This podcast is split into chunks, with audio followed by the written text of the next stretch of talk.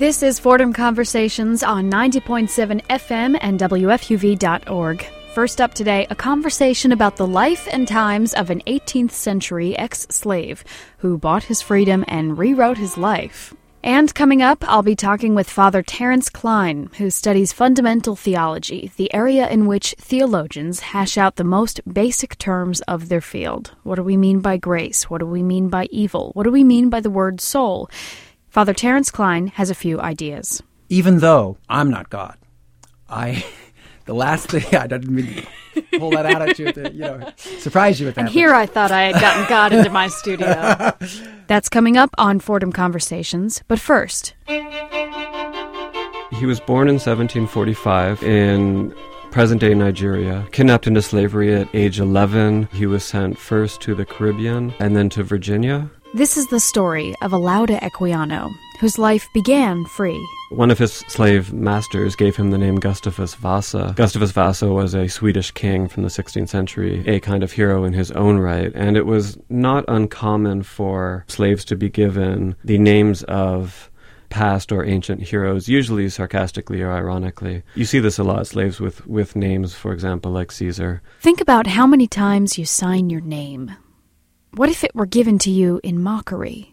The 18th century man known in slavery as Gustavus Vasa reclaimed his identity as Olaudah Equiano. He bought his own freedom and went on to write a book about his life. It was written to be popular. It's written like a popular novel, really, or a popular travel narrative. And in the 1790s, it was either the British bestseller in American bookstores or one of the British bestsellers in American bookstores. Um, so in Philadelphia, Boston, New York. You'd walk in, wipe your feet, find the nearest clerk, and say, Excuse me, sir, do you have a copy of of what what is the name of the book? The interesting. Yeah, it's called The Interesting Narrative.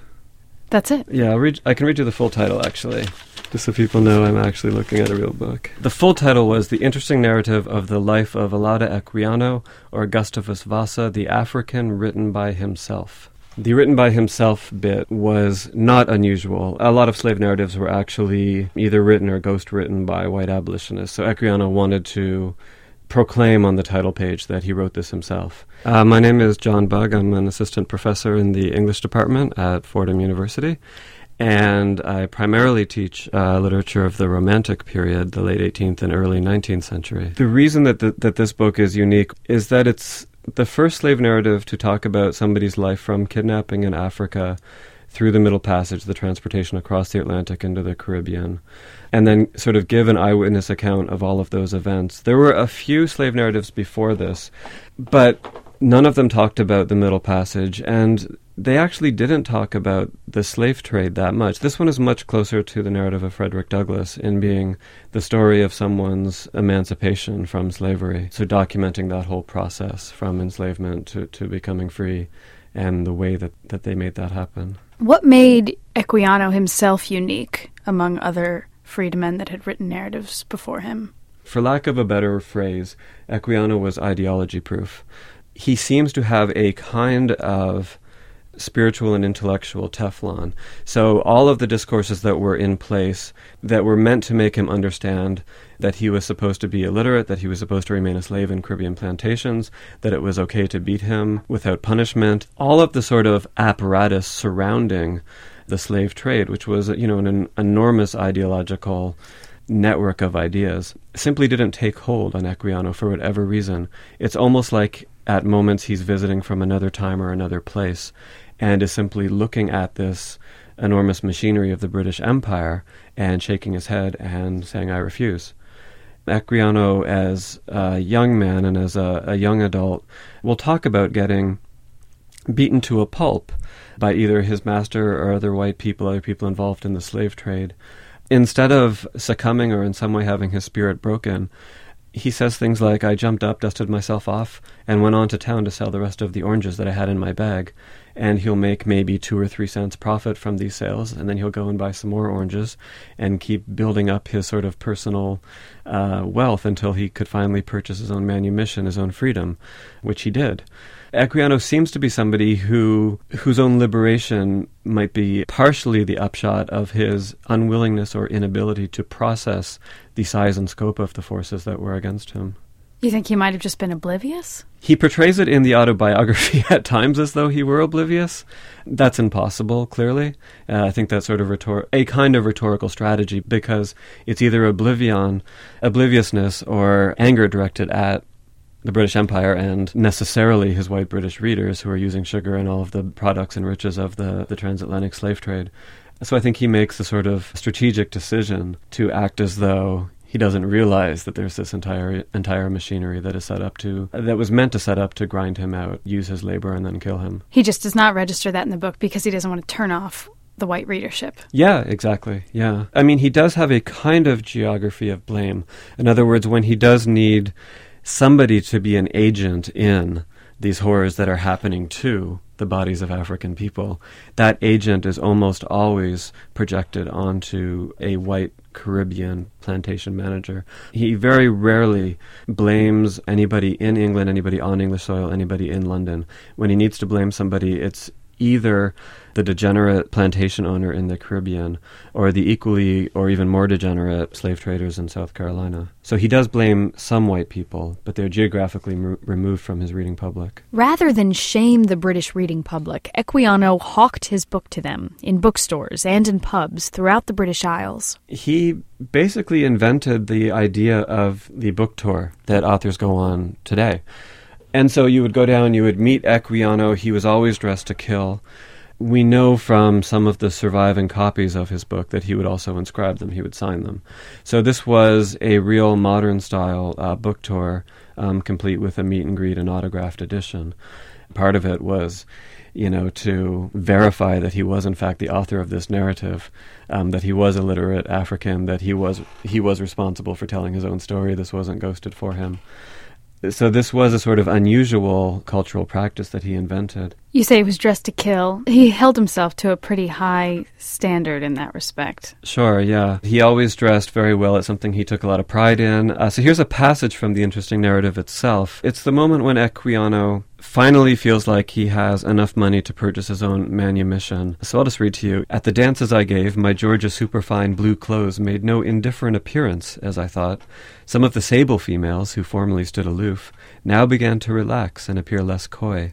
So this is his Georgia superfine blue suit that he bought um, at the moment of his manumission. Somebody out in the world is is going to be depressed when they hear that they did not coin the term superfine before 1780s.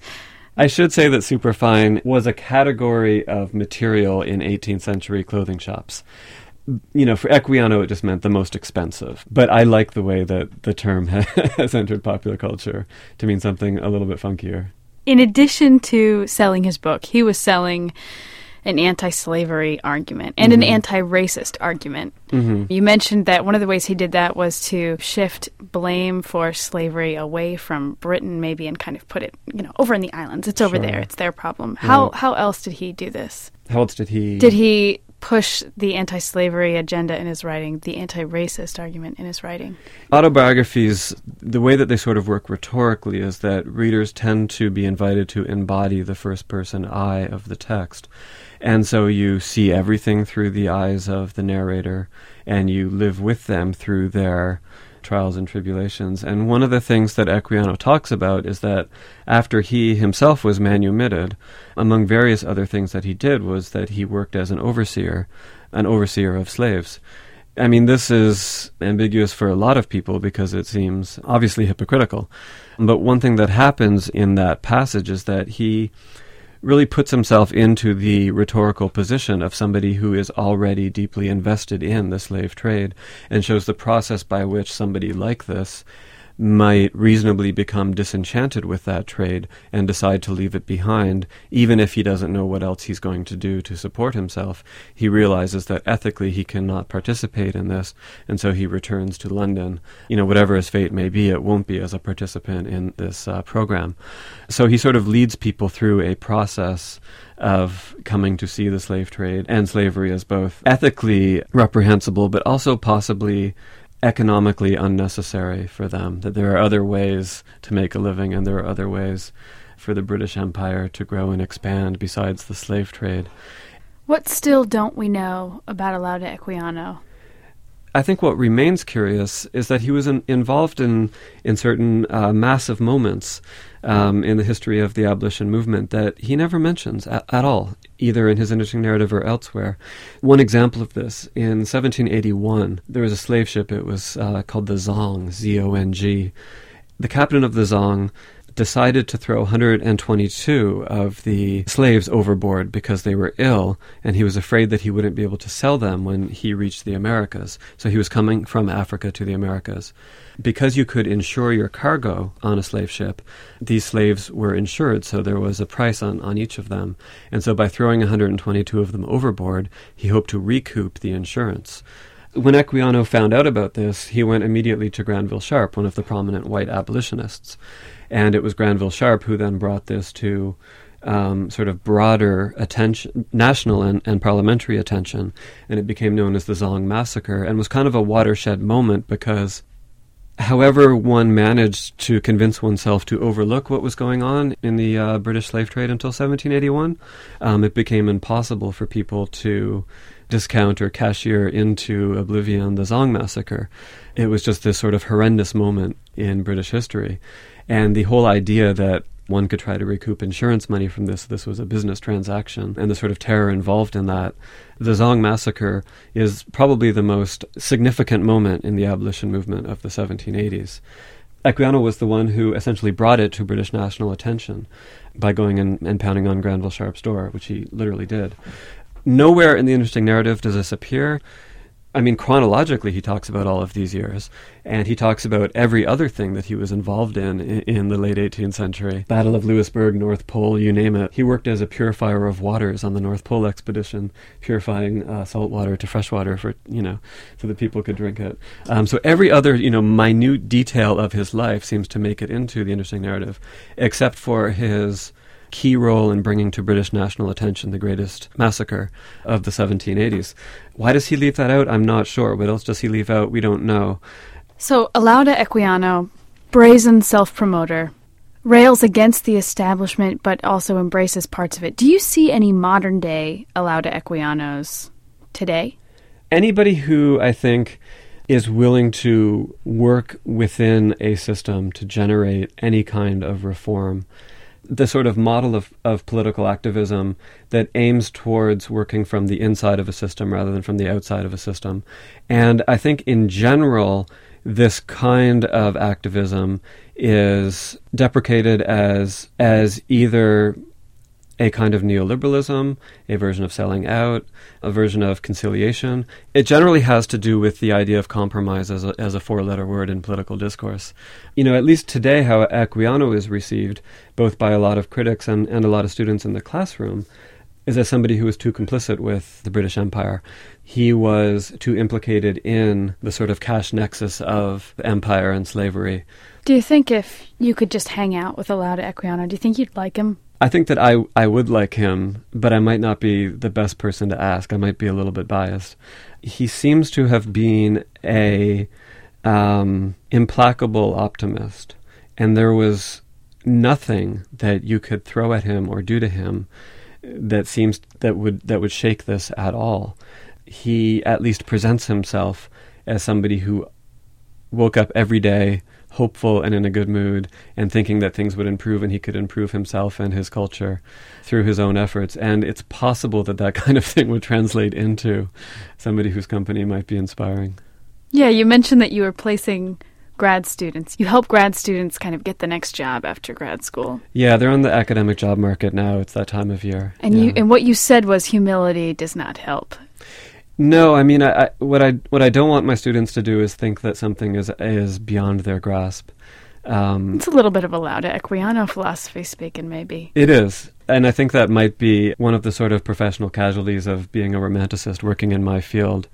The idea that your reach should always exceed your grasp. This is a sort of standard romantic idea of thinking that the world can be better and that you can achieve more than you realize which you know I believe, and uh, and so I guess works like this are inspiring. And then working with my students, I tell them a lot of the same things because I think that there is a general sense of fear and inhibition.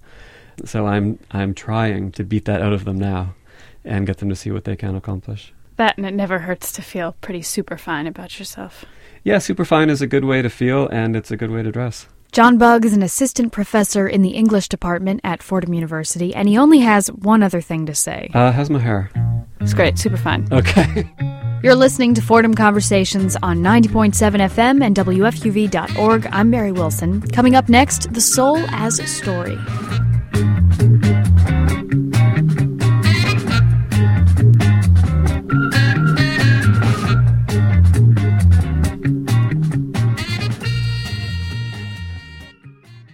Father Terrance Klein wants you to think of your soul as a story, and he seems to take in so many stories. You'll hear Klein quote liberally from Plato, from Dante, from William Faulkner, from Shakespeare. It's like he's running through a great books checklist. Klein's answers are discursive. He swoops through centuries of scripture, literature, and art to explain what he means.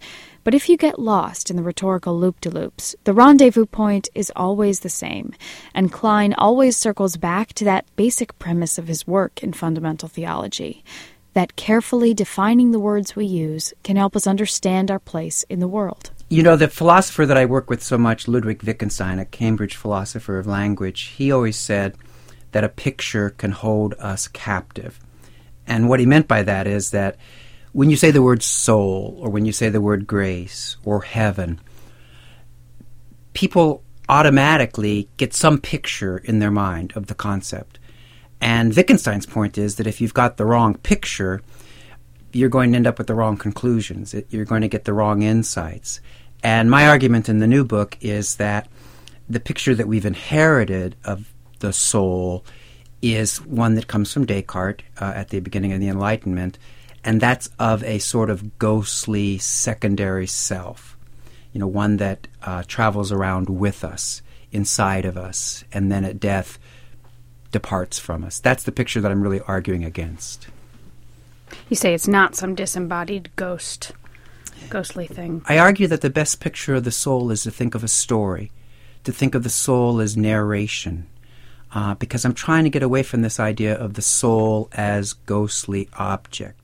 Well, this is actually a phrase of Karl Rahner's. He said, You can't think of the human person as ending with his or her skin. And what he meant by that is that the picture that most of us walk around with is like, again, this ghost inside of us.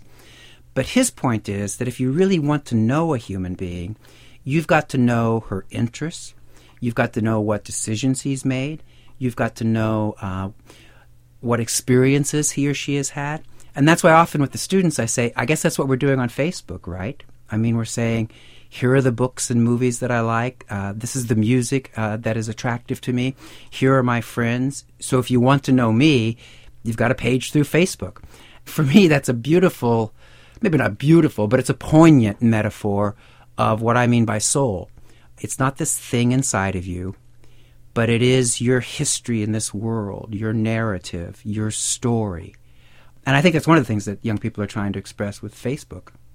I never thought that Facebook was the key to my soul, but I'll never look at it again. Well, and of course, the danger is, unfortunately, we've learned to market our souls. That's the thing that's a little bit scary. Personal branding via the soul. How we view the soul is also connected to how we view the world. If we see the soul as something that's this ghostly thing that transcends while our bodies stay here, then the world then is cast in this light that it's something to be suffered and tolerated and ultimately escaped from if you can. Exactly. Is that what you're saying? Yeah, because I mean, Plato gives a beautiful example of that when he has Socrates dying, and Socrates uh, turns to his companion and he says, "Remind me that I, I owe a chicken to Asclepius." And what he means by that is Asclepius was the god of healing, and he's about to be, you know, uh, executed. He's going to drink the poison and die. But the reason he owes a, a sacrifice to the god of healing is because in Plato's idea, he's being set free from this world, this world of illusion. Uh, and if there's undergraduates listening, all you have to do is watch The Matrix. It's the same idea uh, that the world around us is not a real world. It's, it's dross, it's illusion, it's something to be escaped from.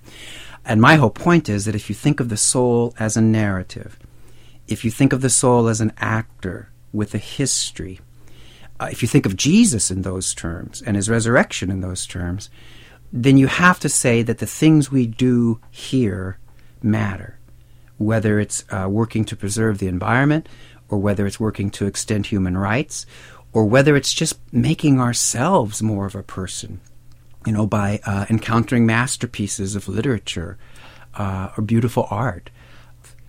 Um, that's what it means to be a human being. Is to, I sometimes put it, uh, to be a human being is to be desirous, uh, to be full of desire. We look for God in this world. Uh, we try to complete ourselves in this world.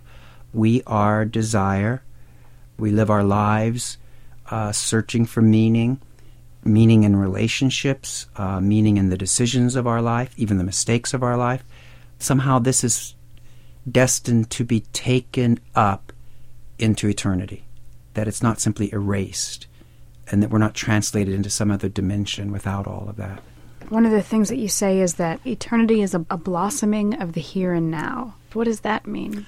The wrong image that most people bring to eternity is a really long time, you know, and the Christian tradition, not just the Christian, the Islamic, the Judaic tradition, has always insisted that eternity is not a really long time. It's not a timeline running infinitely into the past and infinitely into the future. Eternity, eternity is not time. It's it's it's being off the the radar or, or the mapping of time. Um, but I do like to use the phrase that eternity is the blossoming of time because it does suggest that the, that the temporal things we do, the things we do in our daily life in order to fashion ourselves, to tell our story, to write our story, that somehow these are taken up into eternity. And there was a line like this in the in the the Broadway uh, show History Boys a few years ago. The old teacher is trying to convince one of the young men, you know, why he should read literature. And he says to them, "Have you ever picked up a play or a novel in which you read a paragraph and you suddenly say, I thought I was the only one who ever thought that. I thought I was the only one who ever imagined that. And he said, That's when you know that you've encountered another soul. Uh, that's when another person has reached out uh, through the ages, you know, literally to touch you. And see, that's one of the things I want to pick up with this idea of the soul is if we can create literature that transcends time and space. And we were talking about this before we went on the air, you know, that I saw Hamlet last night. And if Shakespeare can just stir my soul to its foundations while I'm listening, you know, to the Danes speak, the classic, the piece of literature, has literally transcended time. It, eternity, somehow something has flowered. This is Fordham Conversations on 90.7 FM and WFUV.org. I'm Mary Wilson.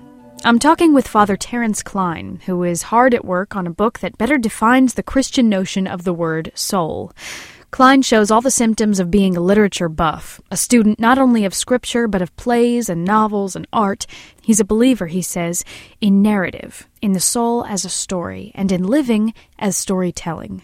And if we can think of life in that way, then suffering becomes just another plot point, painful just the same, but necessary to bringing us to our own story's cathartic conclusion. And that's when I think you've really accomplished something when you can when the person can say my story which I thought did not make sense, my story does make sense. It does have a purpose. You know, when we do suffer, what's uniquely human about our suffering is that we we feel an anxiety and a dread that animals can't can't feel. I mean, they can obviously they can suffer horribly as they die, but they don't think about what it means to go down into the darkness. They don't think about uh, what it means to lose one's loved ones, to see one's projects undone, uh, to have to cross over into, you know, as Hamlet says, the undiscovered country. That's uniquely human, and it's what makes our suffering so terrible. But I think the worst thing to be a human being and to think that your story doesn't make sense, that the suffering doesn't have a purpose, that it's just all sadness and it's destined to be wiped away. You know, uh, Faulkner picks it up from Shakespeare sound and fury signifying nothing. To me, that's the very meaning of hell And unfortunately, I just think so many people that is the way they live their life, thinking that it's all meaningless. And my notion of literature, my notion of theology, of what it means to be a believer, is to believe that stories make sense. Even though I'm not God. I the last thing I didn't mean to pull that out at you to you know surprise you with that. And here I thought I had gotten God into my studio. but uh, I mean, I remember I, was summoned back to Kansas because my uncle Kendall had died. My aunt Betty, who's an Amazon of a woman, um, meets me at the door and comes over, gives me a tearful, tearful embrace, and she says, "The priest says that they needed my Kendall in heaven." And I didn't say anything. She says, That is the stupidest thing I've ever heard. And I said, Really? And she said, Yes, because she said, Kendall was useless. She said, I loved him dearly, but he was a useless husband. How could they how could God need him more than I need him? I need him. And the lesson I've always taken from that is, you know, I think the priest or any believer, we make a mistake when we think we know where the story's going just think about it when you go to the movies. One of the things that we like about movies are movies in which we get taken up into the story and we don't know where it's going. Movies we don't like are ones that five minutes into it, you know exactly who the good people are, who the bad people are, and where it's all going to go. You just watch it happen. Is somebody who really thinks they already understand the story. And I don't think that's given to us on this side of the grave. So it strikes me that, that you're writing about the meaning of the soul because it helps kind of put to bed some of the suffering that is caused when you think the soul is when you think the soul is separate from you when you think that the here and now will soon be over and erased just canceled out i like that phrase that you said um, that you think of the soul as separate from yourself that's a great definition of alienation you know to not feel that we belong to not feel that our story has a purpose. There's another book that I, it's it's almost finished, but I take a, a something that the New York Times reported on several years ago that was happening in, in the outer boroughs of New York, and that was shoes on telephone lines. And you know, I'd seen these shoes on telephone lines, but I I thought I don't know, bully set upon some child and threw his or her shoes up on the lines. These were actually thrown by young people themselves because it was a way of saying, I'm here. Those are my shoes up there. You know, these are maybe kids who don't have a Facebook page. Uh, but, you know, in a sense, we're all trying to say, and even maybe rather sheepishly, sheepishly, I'm here. I have a reason to exist. I think people, if they could read my story, if they could know me, would find it a good story. Unfortunately, and this is the other thing that you highlighted, Mary, is that there is this deceiver that says your story doesn't make sense. In fact, if other people knew your story, they would be scandalized. They would find it sinful, absurd. You know, and Ignatius of Loyola, the founder of the Jesuits, his his point was as long as you leave the story in darkness, the evil one has real control over you because the evil one has convinced you that uh, your story is absurd. But when it can be shared, when it can be brought out, and other people can validate it, that is how we see um, that that we that we make sense, that our story makes sense. But you know that's easy enough to say in a, a Fordham studio. uh, the problem is all of us have to go back and live tomorrow and, and accept whatever happens tomorrow and, and whatever doubts that leaves. And again, there's always going to be the, the tug of grace saying, it does make sense. I don't know how, but it makes sense. And there's always going to be that other voice that says, you know, this is a tale told by an idiot. Um, it does signify nothing, um, but that's that's the that's the great divide, you know, that we live uh, every day of our lives. Just another diamond day, just a blade of grass, just another bale of hay, and the horses pass. Father Terrance Klein is an assistant professor of theology at Fordham University.